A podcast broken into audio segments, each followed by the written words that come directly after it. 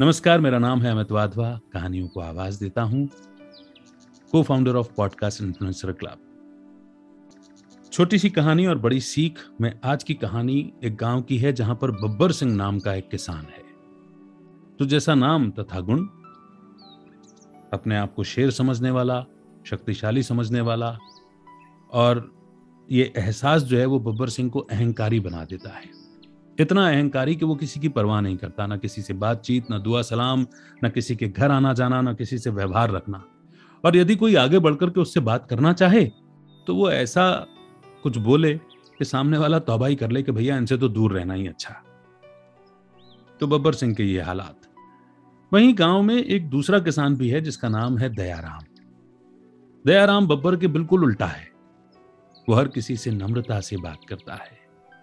मौका पड़ने पर मदद करता है और बड़ा ही मृदुभाषी है।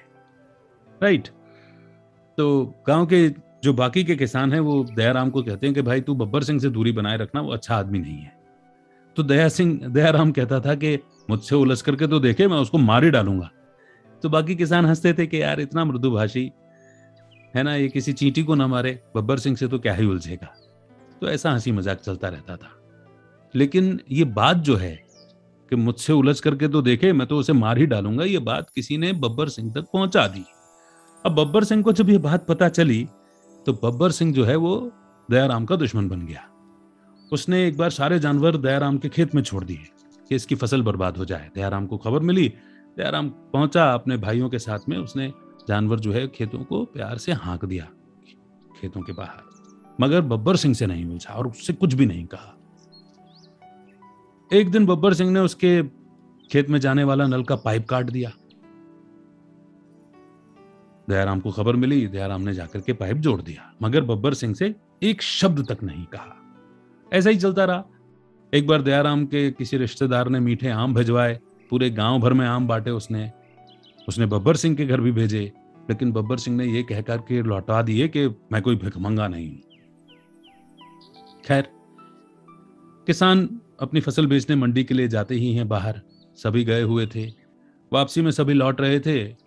बब्बर सिंह की गाड़ी जो है एक नाले में फंस गई। उसके बैल थोड़े कमज़ोर रहे और वो नहीं निकल पा रहे थे।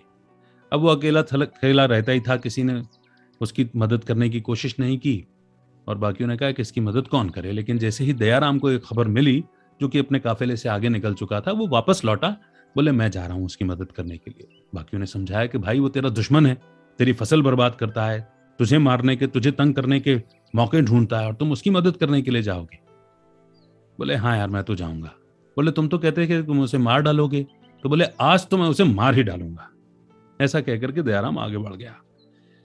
नाले के पास जब ये पहुँचा मदद करने के लिए तो बब्बर जो है, वो दहाड़ने लगा कि मुझे नहीं चाहिए तुम्हारी मदद, मैं अकेला काफ़ी हूँ और भले ही मैं परेशान हो लूँ, रात भर यहाँ गुजार लूँ, लेकिन तुम्हारी मदद तो बिल्कुल नहीं लूँगा। दयाराम ने बड़ी नम्रता का कवच पहने हुए उसी मृदु भाषिता के साथ में अपनी मीठी ज़ुबान में कहा कि, भाई तुम मुझे मारो, पीटो, गाली दो, कुछ भी करो, लेकिन मैं तुम्हारी मदद करने के इरादे से आया हूँ और वो मैं करके ही जाऊँगा. अपने गाड़ी के बैल खोले, उसकी गाड़ी में लगाए और चार बैलों की मदद से और धक्के की मदद से उसकी गाड़ी जो है वो नाले से बाहर निकाल दी। जब बब्बर ने देखा कि इसे मेरी बातों का कोई असर नहीं पड़ता। मैंने इसका इतना बुरा करने की कोशिश की, लेकिन आज तक इसने मेरे बारे में कभी एक शब्द नहीं कहा। तो उसने उससे माफ़ी भी मांगी और अगले दिन से सभी से अच्छे से बातचीत भी करने लगा। और जब भी बातचीत होती तो वो यही कहता कि दयाराम के उपकार ने मुझे मार डाला। सच में, अपकारी पर उपकार करना ये सबसे बड़ा अस्त्र कहिए, शस्त्र कहिए वो है, जिससे हम किसी का भी कैसा भी स्वभाव बदल सकते हैं। हालाँकि इसके लिए बहुत ताकत चाहिए, और ताकत जो है वो अंदरूनी है, आध्यात्मिक ताकत है। जैसे शुरू में भी कहा कि एक पेड़ को पत्थर मिलता है, मगर बदले में फल देता है। पेड़ प्रकृति का हिस्सा है, और इस पेड़ पर राज करते हैं हम इंसान। मगर उससे कमज़ोर। सहन न करने के कारण ही तो झगड़ा होता है। और हर आत्मा में इतनी ताकत होती है कि वो सहन तो कर सकती है। बस अंदर में प्यार का भाव होना चाहिए। ये धरती माता, क्या हम इतने अच्छे हैं कि ये हमारा बोझ सहन करे? मगर हमारी सारी कमियों को नजरअंदाज करते हुए ये हमें सहन करती है।